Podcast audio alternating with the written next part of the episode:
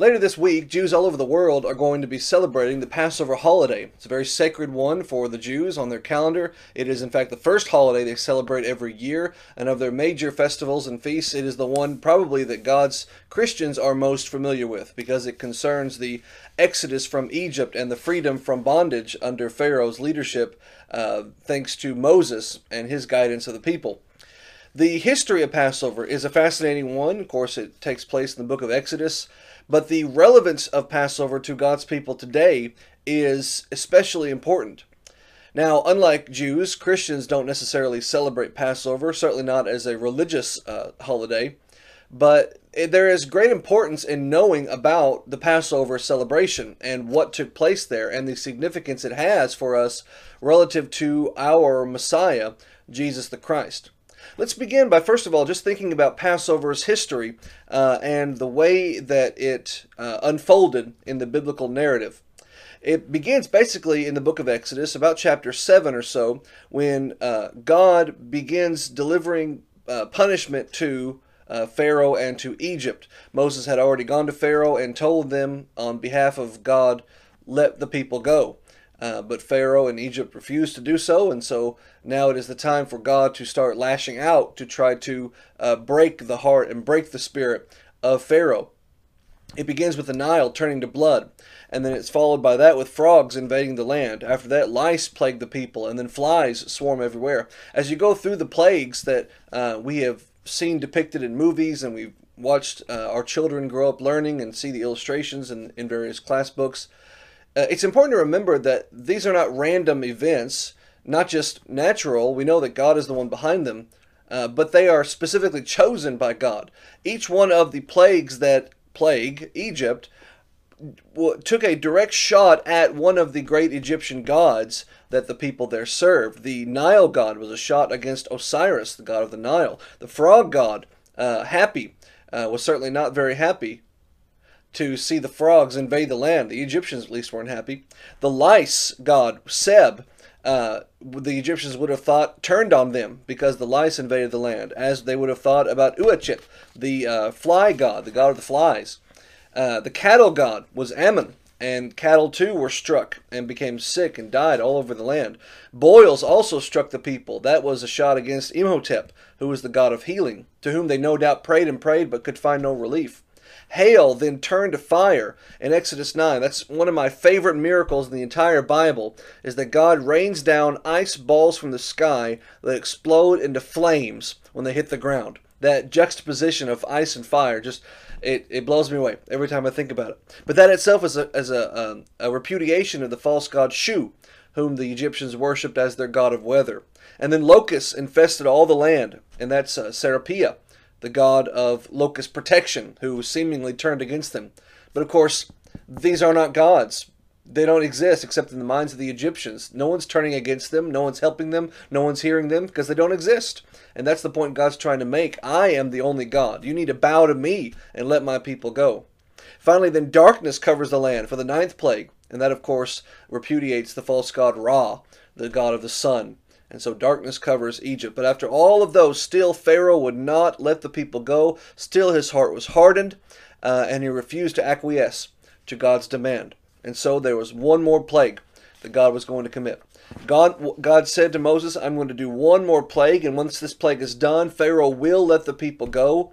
So prepare yourself for it because it's coming after this plague. But you need to prepare yourself not only mentally, but you need to prepare yourself nationally for what is about to happen and that is the death of the firstborn sons. Now, there is great symbolism here. First of all, it's a shot against Isis, the, the god of life, the goddess of life, and the mother of all Egyptians. God is going to show his superiority over this false goddess by uh, executing specifically the firstborn sons of every house. So it's you cannot pass it off as it was some kind of a plague or a, a, worldly kind of plague like the Black Plague or the Yellow Fever or something like that. This is not a natural catastrophe that killed a lot of people. It is a targeted assassination in order to break the heart of Pharaoh. But the symbolism is there, the poetry of it is there, because earlier in Egyptian Israeli history, um, the previous Pharaoh had tried to kill firstborn sons of the Israelite families, had been thrown into the Nile because the Israelite people were growing too large uh, for Pharaoh's liking. And so this is not only a breaking of Pharaoh's heart, it's not only a showing of God's superiority, it's also an act of divine justice. An eye for an eye is happening here. Now, before this happens, God tells the people, I have some things I need you to do. He sa- it's all begins really in chapter 12 of Exodus, and God says to the people, This is going to be a significant day on your calendar going forward. This is going to be the beginning of your calendar, the first month and the, the beginning of your months. And you're going to symbolize and recognize and, and memorialize this occasion for years to come. And in order to do so, you're going to take a lamb. Not just any lamb, but a lamb without blemish, a perfect lamb, uh, the best of the best, and you're going to care for this lamb and feed it and grow it and raise it as, as strong as it could be. And then on the 14th day of this month, in the evening, you're going to kill this lamb. And then you will drain its blood into a basin, take a hyssop and and use almost like a paintbrush and cover it with the blood, and then you're going to spread the blood on the doorposts and the mantle of your home. You're going to cover the outside of your home, essentially, the, the doorpost, the entranceway, in the blood of the sacrificed lamb. The lamb itself is going to be roasted and it's going to be eaten, and it's going to be eaten with some bitter herbs and some unleavened bread. And you're going to eat it not raw, but you're going to uh, to eat it fully and completely. You're not going to chop it up. There were very specific and intricate details that had to be followed here, but the one takeaway that we always remember uh, is the blood. God's very specific. You drain the blood and you spread the blood on the door and the mantle of your home. And then the key verse to remember, Exodus 12, verse 13. God says, The blood shall be to you for a token upon the houses where you are. And when I see the blood, I will pass over you. And the plague shall not be upon you to destroy you when I smite the land of Egypt. So God has promised that there is going to come this plague, death. It's sometimes called the angel of death, but it's never called an angel in the Bible. It's just death passing over the land. So death will pass over, but it will be targeted. And if God sees the blood of this sacrificed lamb covering this home, those within that home will be spared.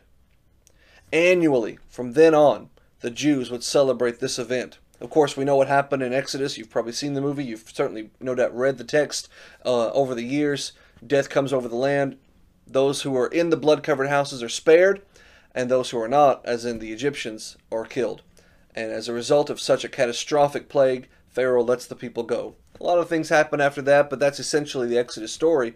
Um, the people then go and they're led by God's Spirit to the Red Sea. They cross the Red Sea and they are led by the Spirit to the Promised Land. As I say, annually, Jews celebrate this event. Uh, every Jewish male would return to Jerusalem to enjoy the Passover festivities. Jesus himself does this. In his ministry, he had at least three times where he went to Jerusalem during his ministry in John 2, John 5, and in John 13.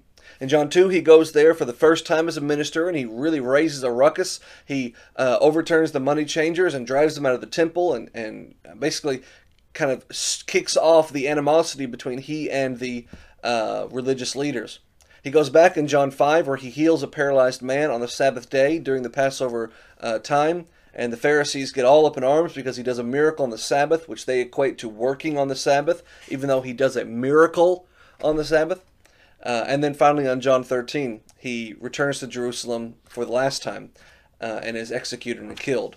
But the circumstances of his execution, the circumstances of his death, are themselves highly symbolic because Jesus went to Jerusalem to die as a Passover lamb, so that when God sees the blood of Christ covered the soul of the repentant believer, then he passes over them and doesn't execute his judgment upon them.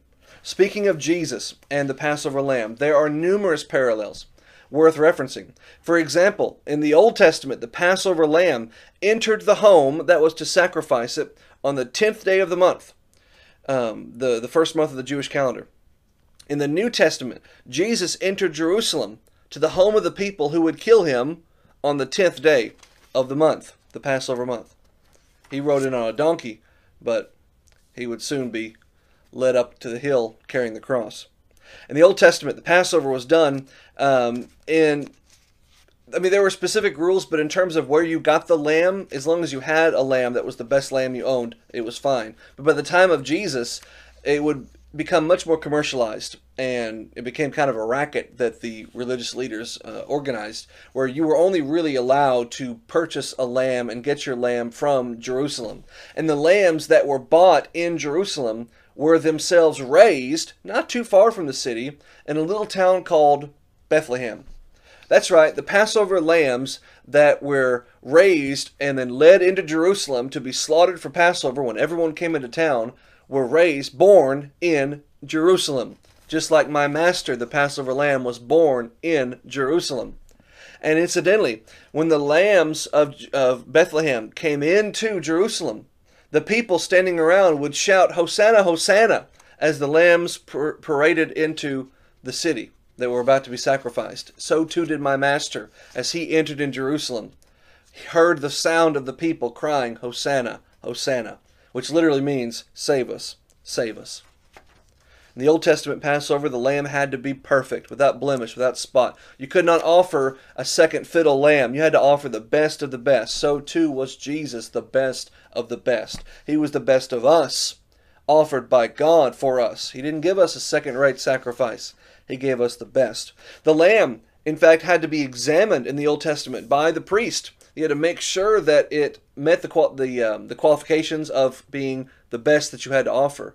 So too was our Passover lamb Christ examined by the priest. First Annas examined him, then Caiaphas examined him, the two serving as high priests, and then the whole Sanhedrin council of Jews examined him. Even Herod, the Roman appointed king, examined him. Pontius Pilate, the Roman appointed governor, examined him. Everyone examined him, and the thing they all had in common some hated, some didn't care anything about him. Some thought the whole thing was a joke, and some took very seriously the need to kill him. They all differed there, but they all agreed on one thing.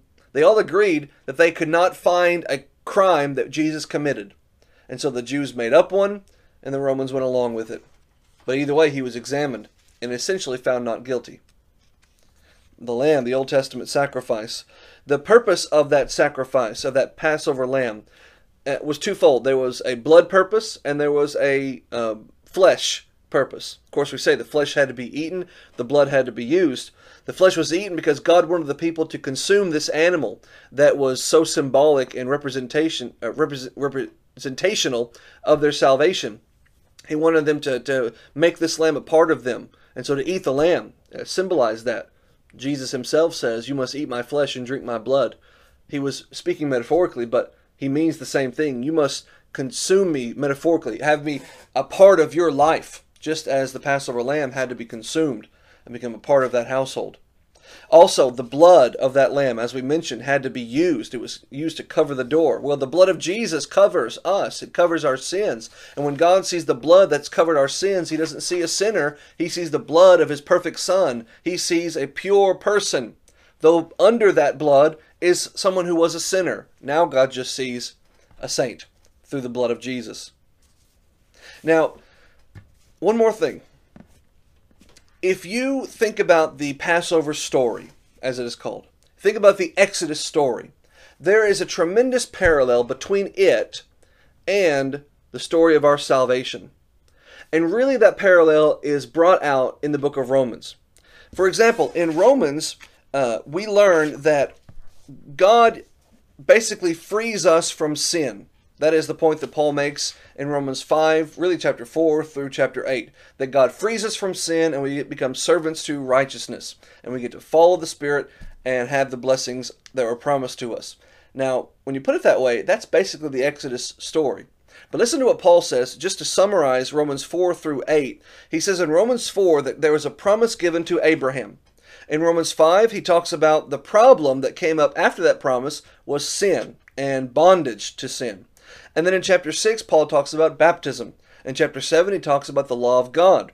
In chapter 8, he talks about being led by the Spirit. Now, he says all these things to Christians. And so, to Christians, he's talking about you are the recipients of the promise made to Abraham in chapter 4, which is um, the blessing of Christ who undoes the, the bondage of sin. He talks about that in chapter 5. Through baptism in chapter 6, which nullifies the, the need to follow the law that you couldn't keep anyway in chapter 7. Instead, you follow the Spirit to your spiritual blessings and promises, chapter 8. But now see how that whole pattern applies to the Exodus story. God's people were promised through Abraham blessings, a promised land. But in the meantime, they fell into bondage to Egypt. Then they were exodused from that bondage by way of the, the blood covering and the death that passed over. And then what happens after that is they leave Egyptian bondage, they cross the Red Sea, and they start heading their way to the promised land. And what is the promised land? But the place that God said He would provide for them. The, the spiritual, bountiful, blessed place that he promised for them, and he led them by his Spirit to that place. That is not just the Exodus story, that is the story of our salvation. We have been promised salvation by God. We fall into bondage to sin, but then we're freed from that bondage through the blood of Jesus Christ. And in that Exodus story, as it is laid out in the book of, of, Romans, Paul tells that story of our Exodus itself, the actual blood covered sacrifice that washes away the, the sin and kills the bad things outside and protects those things inside. That whole part of the Exodus story is played out in Romans chapter 6, where Paul says, God forbid, how shall we that are dead to sin live in it any longer? Well, don't you know that as many of us as were baptized into Christ were baptized into his death? Therefore, we are buried with him by baptism into death, and just like Christ was raised from the dead by the glory of the Father, even so we also are raised to walk in newness of life. In other words, we put our sin to death and we touch the blood of Jesus. And where is the blood of Jesus in this text? When we are baptized. Because when we're baptized, we, we cover ourselves in the death, burial, and resurrection of Jesus. And we ourselves experience a death, burial, and resurrection. We go through a spiritual exodus. Just like the children of Israel stayed in their houses covered in blood, and God passed over those houses, and so death happened outside but not inside. We cover ourselves in the blood of Christ, and so death happens outside, but inside we're renewed. We put to death the sin, and we renew a new person. And that happens in the promise of baptism. Paul says in Romans 6, verse 7 For he that is dead is freed from sin. You are a slave to sin, you're in bondage to sin, you're shackled to sin, but through baptism, you are freed from sin. You get a spiritual exodus. You cross a spiritual Red Sea and you get to go into your new promised land, led by the Spirit, to the bountiful blessings of spiritual bliss in God through Christ. Enjoy the Passover holiday. You don't have to celebrate Passover to enjoy Passover. Enjoy it by remembering what God did for his people in the Old Testament and what he did for his people in the New Testament through the death and the resurrection of Christ and the shedding of his blood, which can wash away your sins, but only, according to Paul, when you are baptized into him for the forgiveness of your sins. God bless. And while I've got you on the phone, if you want to subscribe, you can do so by going to anchor.fm slash Matthew Martin 414. I've got uh, free audio files here and there that I'll release every now and then, but for the most part, I put everything behind a massive, giant paywall where you have to pay upwards of I think it's 99 cents a month. So if you can if you can manage that a dollar a month, that's you know it's not easy, but if you want to whip out a buck, then you get hundreds of audio files of all of my sermons and classes and devotionals. So it's uh, anchor a n c h o r dot fm slash Matthew M A T T H E W dash Martin four one four and hit subscribe for a buck, and you get all my hundreds and hundreds of audio files. All right. Thank you.